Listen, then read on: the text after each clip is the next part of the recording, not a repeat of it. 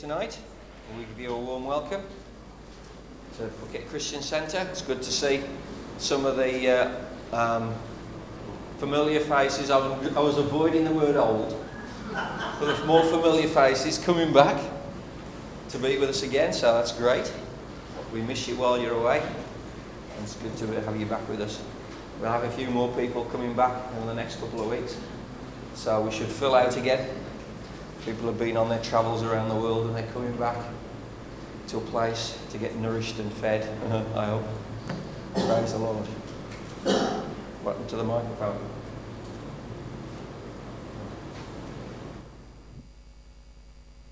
Okay, so we're all right for the CD now. There you go. Um, we're continuing our study that we started last week.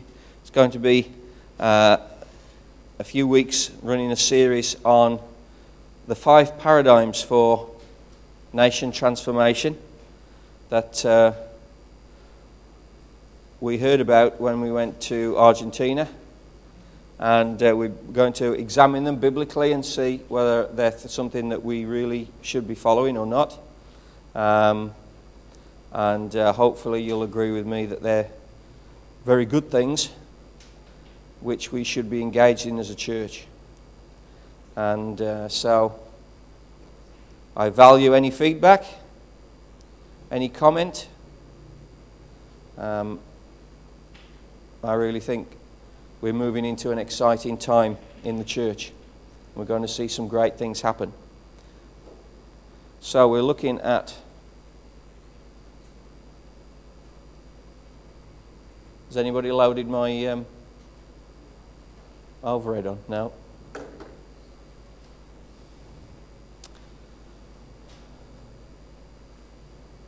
Right, okay, there we go. We're away. Okay, so we're looking at paradigm number one, and it's part two. So I'll just have a very brief recap of what we looked at last week. Last week we started the first. It's gone again. Hallelujah. Technical hitches. We started looking at the first paradigm, which is we are called to disciple nations, not just individuals.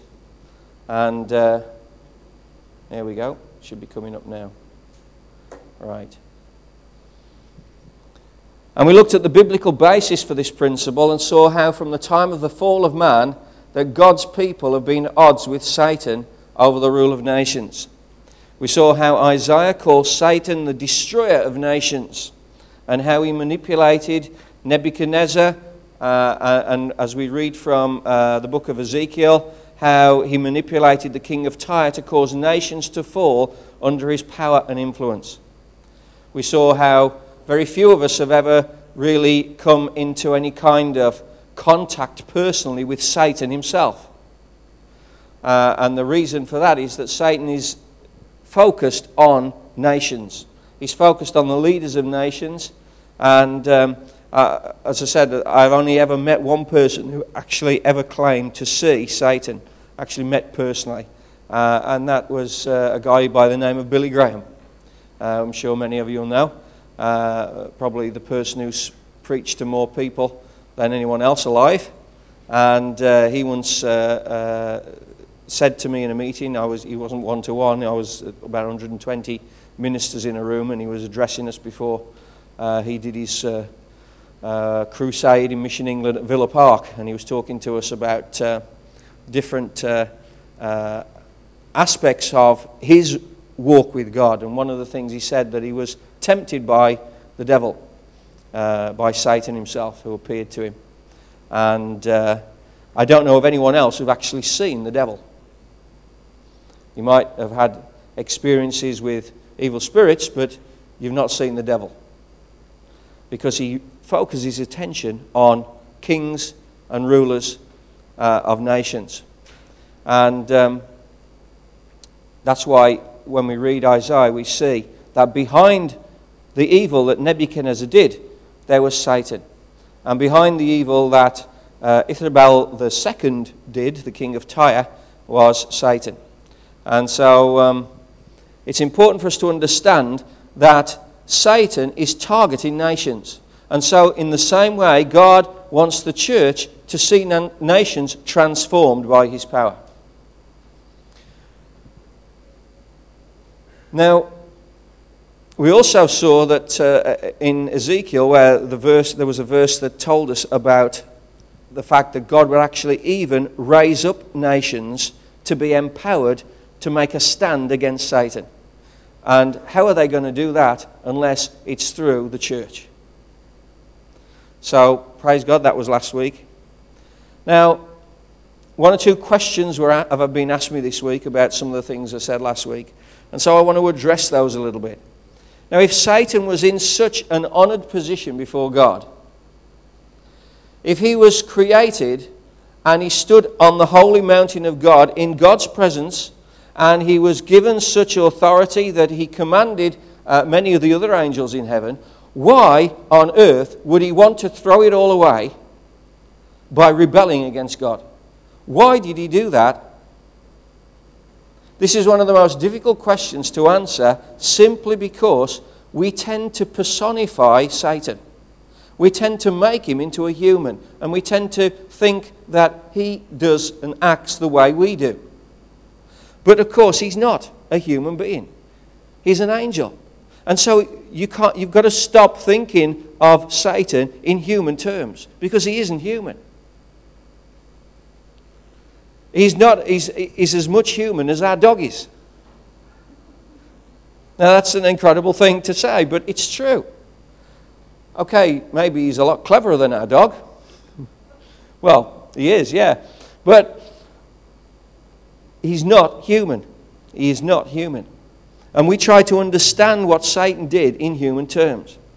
Now, if you really love God and you've committed your life to Jesus Christ, and you have a loving relationship with Him, and you know His presence with you every moment of every day, I want to tell you that there you cannot understand how Satan could do what he did. You can't. You never will. It is impossible for you to understand it.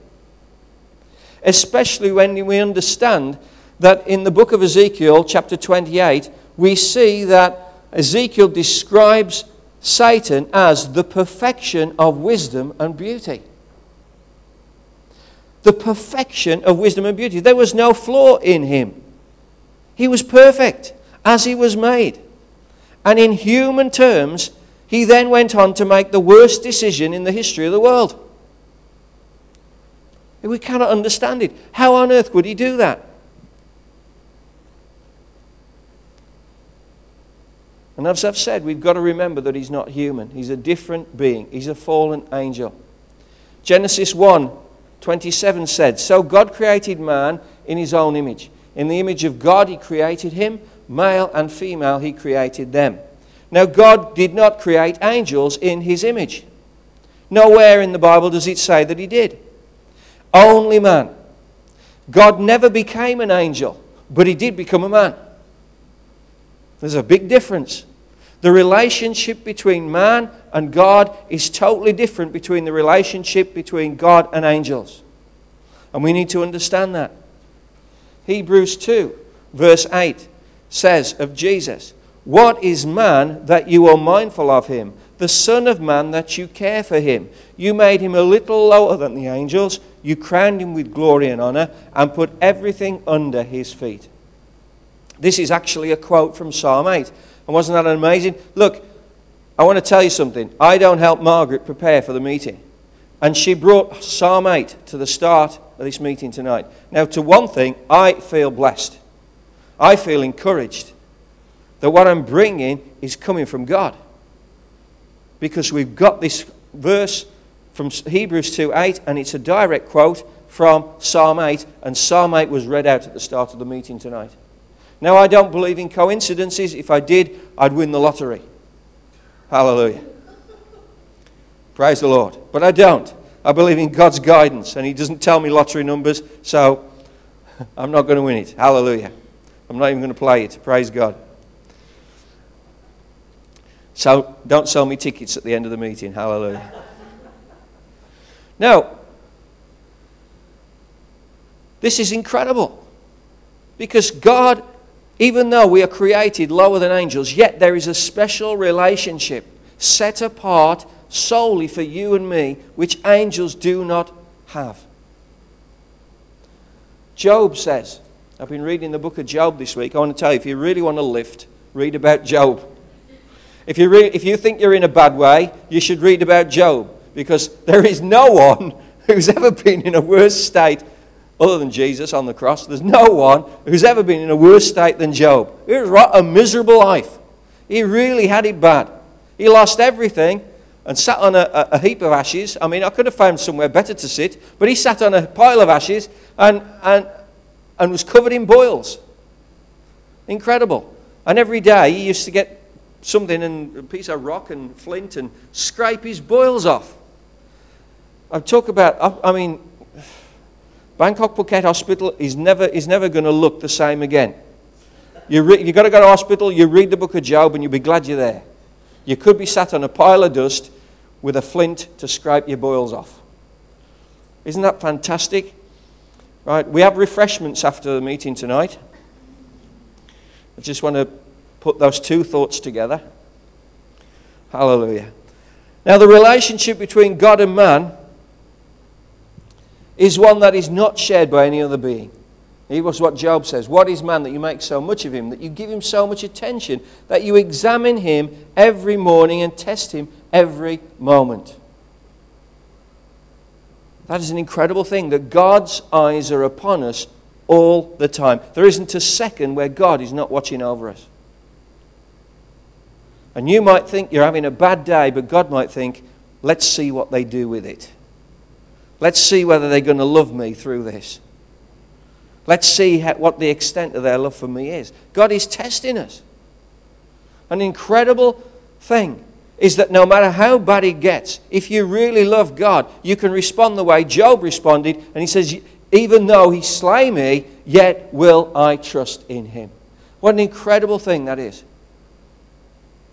And it's worth reading Job just to read just a couple of some, there's a couple of, oh, absolutely four or five really fantastic verses in Job. It's worth reading all the suffering, all the pain, all the complaining of his friends, and everything that it happens just to catch the essence of four or five verses that are contained in the book of Job because it is absolutely incredible. Though he slay me, yet will I trust in him. You think you've had a bad day? Hallelujah. God is still God. God is still God. And when we, when we see the horror of things in the world today, we can be mixed up in them. Nothing more horrific for me than, than, than the first week after the tsunami and being involved in the cleanup of that and seeing flesh fall off bones, carrying people and their leg drops off. I mean, you cannot imagine that. It's just horrific.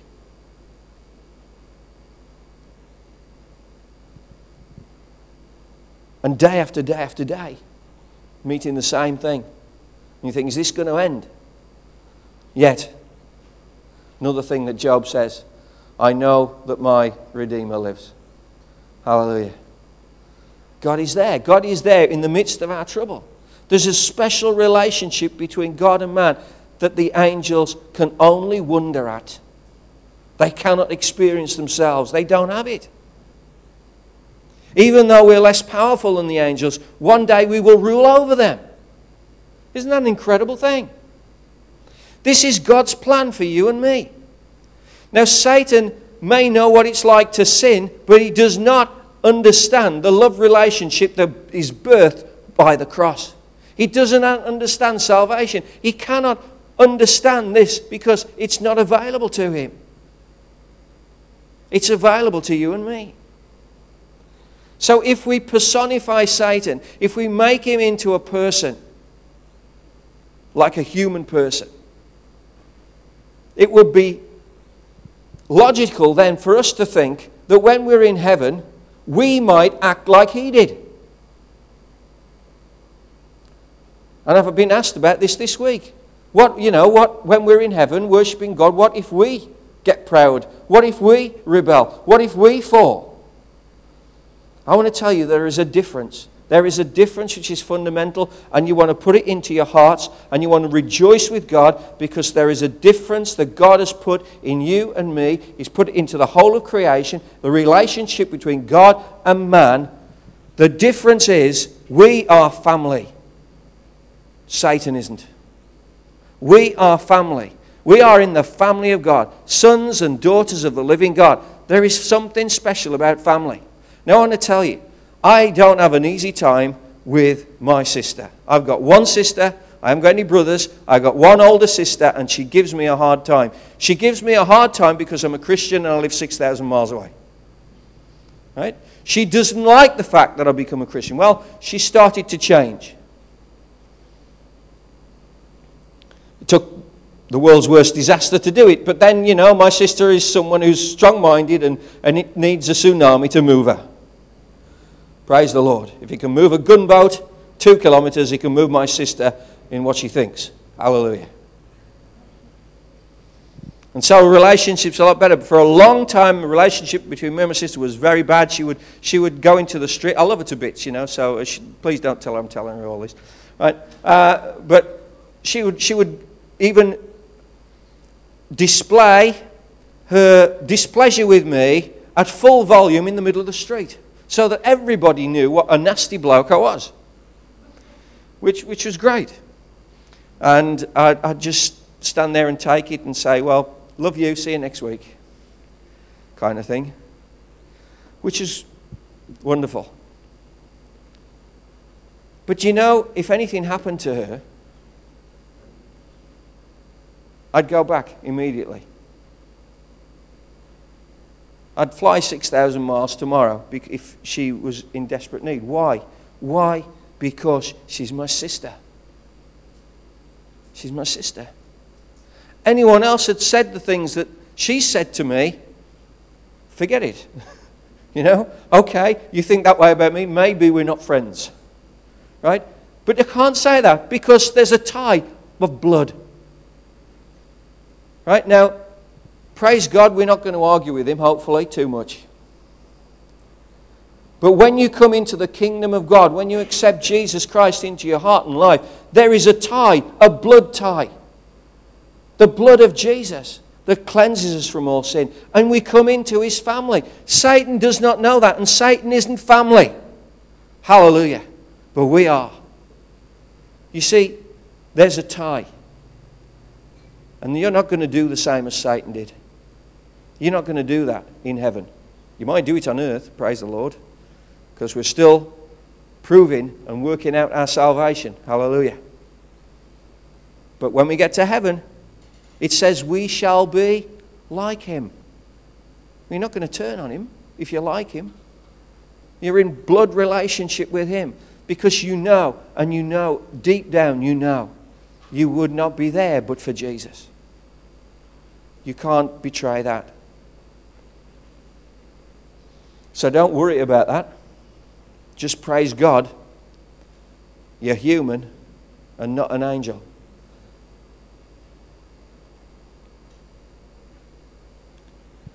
We need revelation on this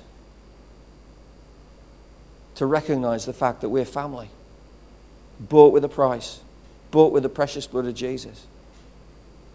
And if you can recognize that you're a member of the family of God, and you can, you can cherish the fact that Jesus paid the price for you on the cross so that he could be your brother, so that God could be your father.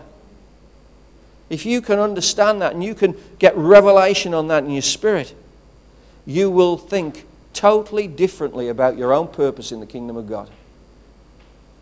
You will change, guaranteed. Because nothing will be too much for you to do for Jesus.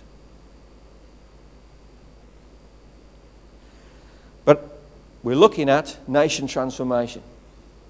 And so it's important for us to actually understand what the nature of Satan's sin was. If Satan has targeted nations to destroy them, if one of his title is the destroyer of nations, and another title he's given in Ezekiel is the trampler of cities. Praise God, our vision is to see my city become God's city. And this is counteracting what Satan is doing. You see, God's got a plan for the earth. And Satan knows what it is. He's not stupid. He's a lot cleverer than you or I are. Praise God that we don't have to depend on our wisdom to beat him, but we can have God's wisdom to beat him. That's why it's important for us to understand what God's will is and to follow God with all our heart, mind, and soul because God actually does know what He's doing.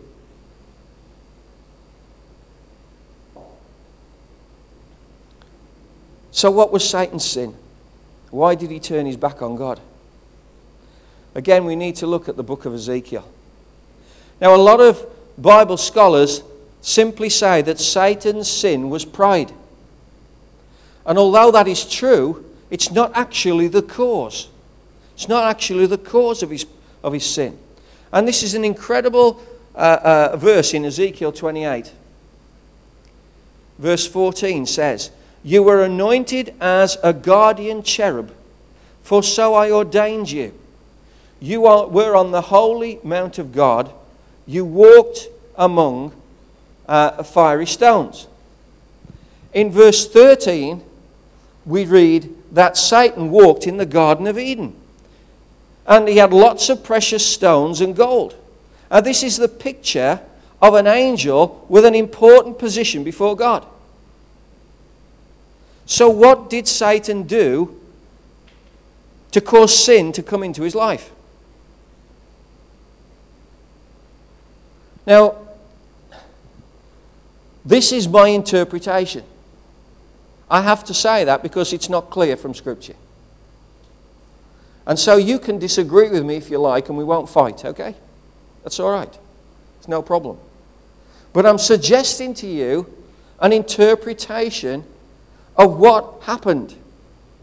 Because when did Satan fall? When did the fall occur? Now, when he was walking in the Garden of Eden, he had lots of precious stones. It doesn't seem to me to be uh, uh, uh, explaining about uh, uh, or giving a description about a person who had sinned yet. Because after that, it says, You're an anointed cherub. I ordained you.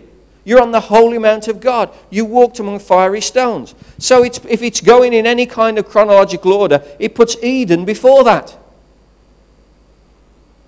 So even in the Garden of Eden, and maybe we need to just adjust the way we think about a few things. Because although it takes us a couple of minutes, maybe, to read about the Garden of Eden, yet it was a, a timeline longer than a couple of minutes.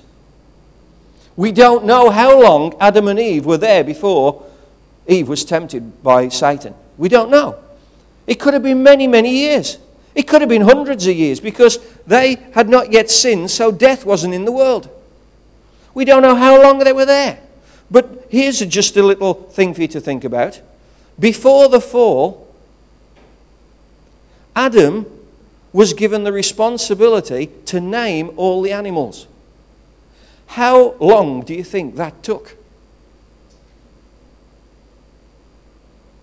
There are millions of them. And we're talking species. Right? All the different kinds of animals. And Adam was responsible to name them all. How long did that take? When we started the church library upstairs, we had to classify the books. And we had about 100 books. It took about five weeks. Incredible. Somebody was working on it from 9 to 5 for five weeks to do it. Guaranteed she couldn't read English, but never mind. And half the books were in English. But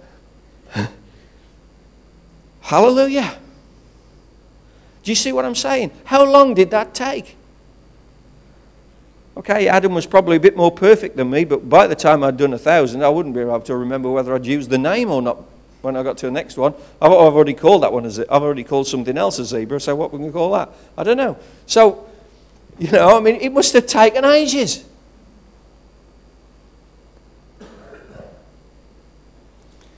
So we must, we've got to understand that what may, maybe takes us a couple of seconds to read could be a long time in actual, actual terms.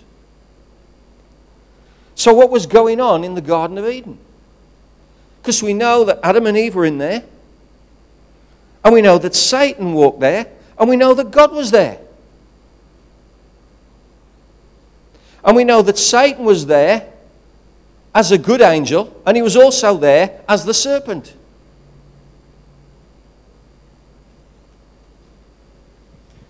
So,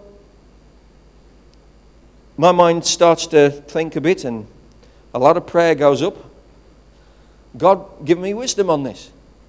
What is happening? And you know, I've got to say, I'll say it again, that this is what I think.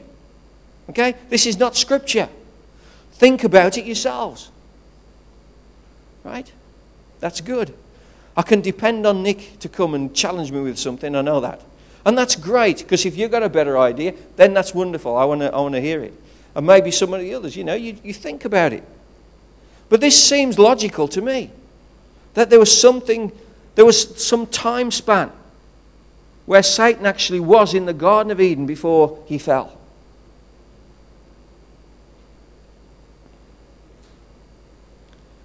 Let's get to the crunch verse. Ezekiel 28, verses 15 and verse 16. It says, You were blameless in your ways. It's talking about Satan. You were blameless in your ways from the day you were created till wickedness was found in you.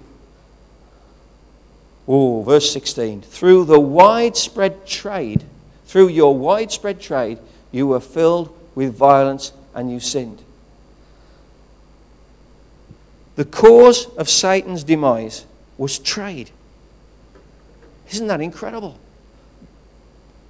Buying and selling goods. Buying and selling goods. He was doing business. Now, this is just an amazing thing. Now, you can say what you like about my interpretation, but Ezekiel 28, verse 16, is there. It says, Through your widespread trade, you were filled with violence and you sinned. Trade caused him to be violent and to sin. What was going on? Well, who was he doing business with, first of all? Well, probably with other angels. Because in the New Testament, we read that there are other angels that we fight against, that are arraigned against us. Right? Ephesians 6 tells us that there are demons, there are principalities, there are powers. So it's not just Satan that fell from heaven, or fell from grace, let's say. Not just Satan. And you know, the earth was made, and the angels used to walk on the earth. There are many verses in the Bible that describe angels walking on the earth. So the earth was open for angels to actually come and walk around and do things.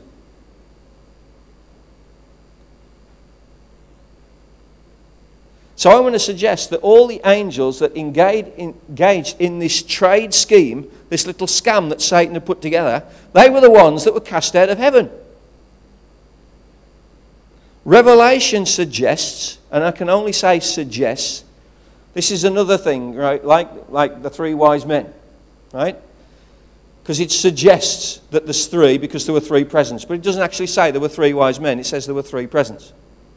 There could have been 20 wise men with three presents, right?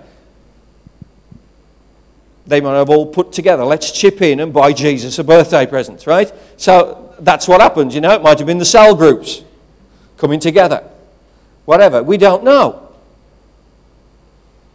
And in the same way, Revelation suggests that it's a third of the angels because it says about uh, uh, the dragon with his tail pulling a third of the stars out of the sky, right? So that's suggestive. Most, a lot of scholars say that this is the number of angels that fell. But the Bible does not state this categorically. It does not say that one in every three angels became a demon. It doesn't say that. So you've got to be clear on your theology. When we're looking at a biblical basis for what we get, where we take in the church, we need to be very clear because we don't want to go anywhere in error. Amen?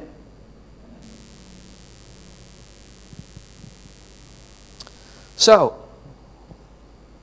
the world was certainly a place where angels could move about freely. Genesis 19 has two angels eating and drinking in Lot's house in Sodom. They have duties before God, and many of them will be caring for the world and for the people. It seems as though Satan had set himself up in some kind of business and was making a good profit.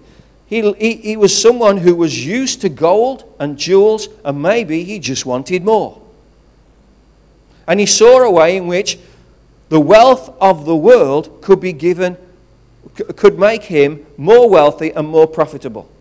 Now, I'm not saying there's anything evil about trade.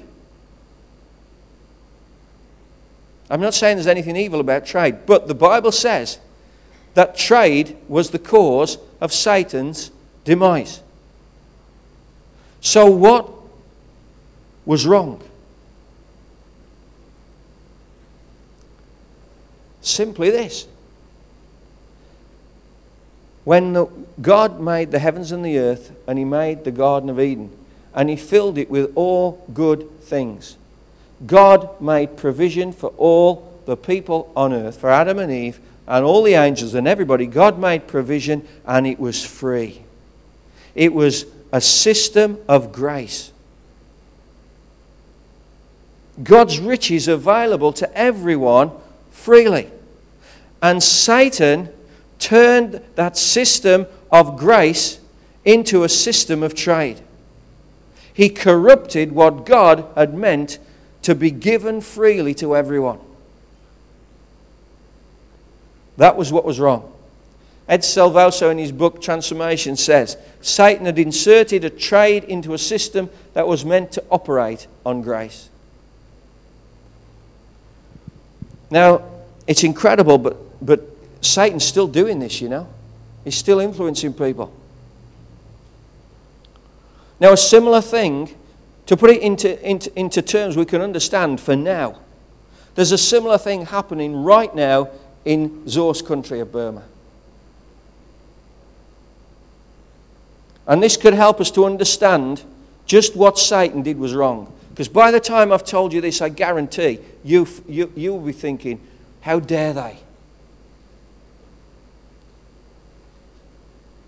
This is what is happening today. The United Nations have taken supplies to Burma. In fact, the number of supplies is being limited. There are two shiploads of supplies on Phuket Dock that can't get in supplies, food supplies, waiting to go to the people in Burma who are suffering, and they're sat in Phuket. When the supplies get to Burma, right now, Zora and I have been in contact with what's going on, so this is actually what's happening. You won't see this on the news.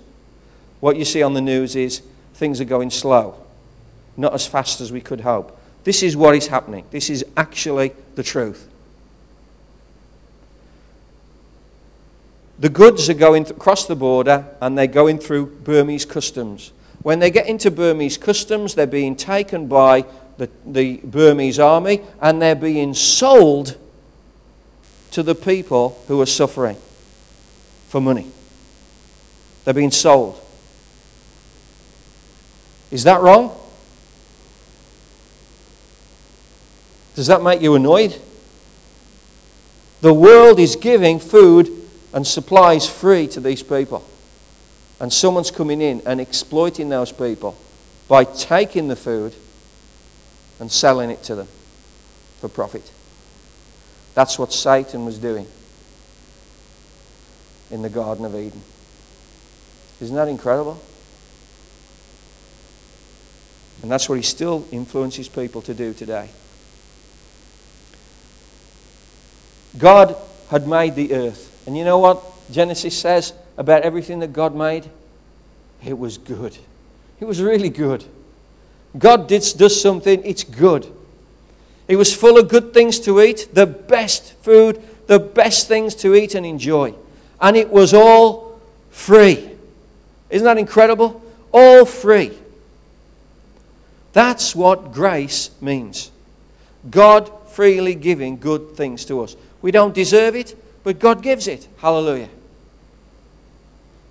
However, Satan started a system of trade and started to sell, buy and sell things to make a profit that God had given to everybody for nothing.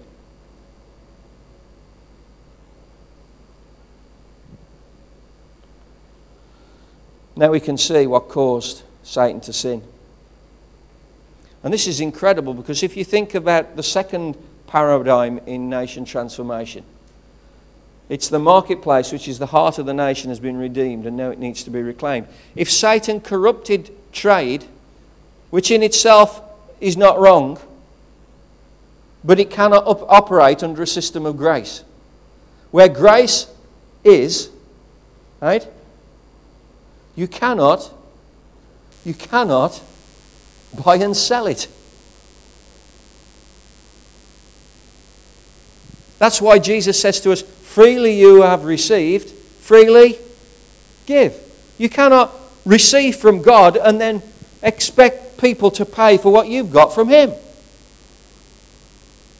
Trade is not acceptable where grace is. Trade is acceptable where there is no grace. And so, when Jesus died on the cross, and he died not just to save you and me, I believe God, Jesus died on the cross as the answer to the corruption of the whole world. You see, I don't want to limit God at all.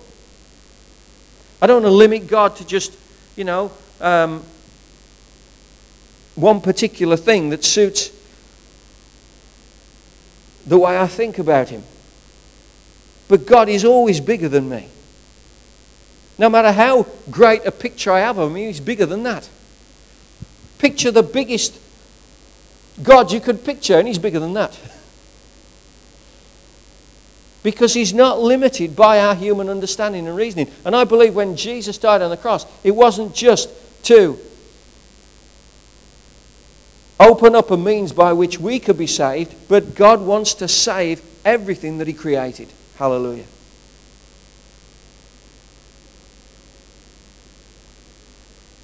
Praise God. God loves nations.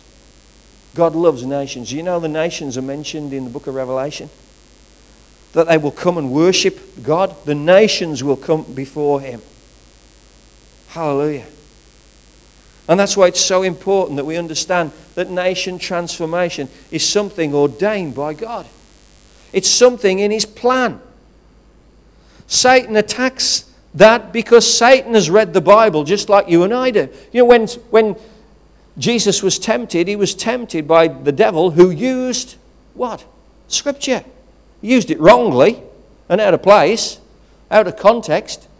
Jesus put him right on that. But Satan knows the Bible better than you or I. You just can't relate to it. Hallelujah. When Jesus, when, it, so when the Bible says that Jesus loves me, I can relate more to that than Satan can if he knows every verse in the Bible backwards. He can't relate to it. But he is clever. And he does see what God's plan is. However, he is limited, God is limitless. And if we can see that little old me and the few people I know can yet still have an influence to transform this nation or whatever nation you're from if you're visiting. That we can have an influence, that we can do our part to change things. Because even though you might not think that you have an influence yet. The Word of God says that we can do all things through Him who strengthens us. That's the truth. And you might just think that you're doing a little bit every day, and that's not really making much difference. But I tell you, it is. It is. And if we broaden our, our, our mind to think that, yeah, God has not just called me to to witness to my neighbour and lead my neighbour to Jesus, but He's actually called me to be part of nation transformation, to win this nation for Jesus. I want to tell you that God can do incredible things through you and through me. Next week, we're going to look at the Great Commission, found in Matthew 28 19 and 20. And that is an incredible transformation passage. An incredible transformation passage. We often read it and we think about saving individual people. But actually, the verse talks about making disciples of nations. Hallelujah. And I've read this verse now in over 30 different versions. Can't remember the exact number. I've looked at it in over 30 different versions. I've looked at it in the Greek. And it doesn't really say that we're making disciples of the people in the nations. It says we're making disciples of nations. Nations. That's incredible. The Greek word is ethnos, people groups. I'm preaching next week's message, but never mind. But if we can get hold of this,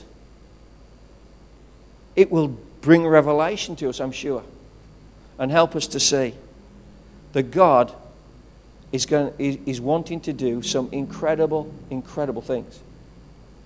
Not just incredible, but incredible, incredible things.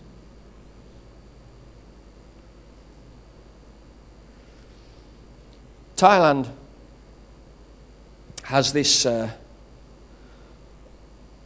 motto for luring people to its beautiful beaches. It says, Amazing Thailand. You know what's going to be amazing in Thailand? Nation transformation. Amen? Seeing this city change for Jesus. My city becoming God's city. We're going to see God move. And we need to understand that God has called us to make a difference however insignificant we may feel. Yet our prayers, what we do, what we say, how we think is going to make a difference. Let's pray together.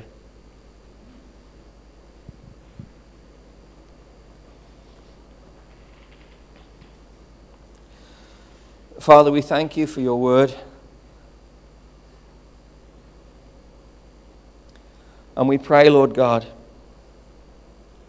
that you would help us to understand what you're wanting to do.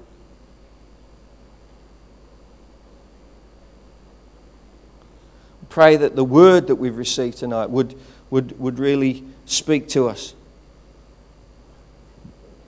We may have a slightly different interpretation, we may have different ideas. But Lord, we can stand on the verses from the Bible that we've received tonight and we can look at them and we can say, Lord, we know that you have a heart for the nations. We know that you love the people. And we recognize, Lord God, that you have called us to serve you and to see the kingdom of God established in this nation of Thailand where we are. Lord God, we thank you and we praise you that you regard us with loving affection. That even though we're created lower than the angels, yet, Lord, you have a special regard for us that is just something the angels cannot understand. We thank you that we each of us are so special to you that you became a man yourself and died on the cross so that we could have the victory over sin. Lord God, we pray in Jesus' name that we would really know and understand in our hearts and lives that you love us with an everlasting love and that you have destined that we would spend eternity with you. And so, Father, right now, I just want to pray for anyone who needs the assurance of knowing that God loves them, that your sins are forgiven if you have faith in Jesus Christ, and that you know without a shadow of a doubt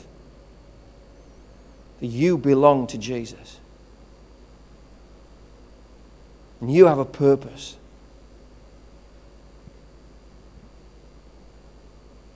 So if there's anyone here right now, and you just need to know that you are special in God's sight, you need to know that God really does love you.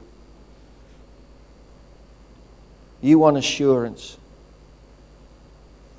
that God wants His favor to be upon you because you are His child and He cares for you and He will uphold you. He will take you through any difficult situation and lead you out the other side. Better because you walked through that problem with Jesus. I want to tell you God loves you. And if I can pray for you right now, that that assurance would come to you. And while we're in this attitude of prayer, no one else is looking around. There's only me, and I'm only here to help you. If I can pray for you, that you want the love of God to touch your heart, you just raise your hand. Thank you. Anyone else? Thank you. Anyone else? When I've seen your hand, you can put it down. Anyone else? You want the love of God to touch your heart, you just raise your hand. Thank you. Hallelujah. Father God, I pray for our friends who've raised their hands tonight. Pray in Jesus' name that they would know right now that Jesus Christ died for them. There was no one else he would die for them because his love is so great. His love is so great. There was nothing that was going to stop Jesus from building a bridge between God and you so that you could come with total assurance before God and call Him Father and know that He loves you. Despite things you've done, despite the way you feel, despite the difficulties that you've had in your life, God loves you and He wants to strengthen you. And He wants His love to be real in your life. Not just something you hear about in church, not just something you read about in the Bible, but something you carry with you every day.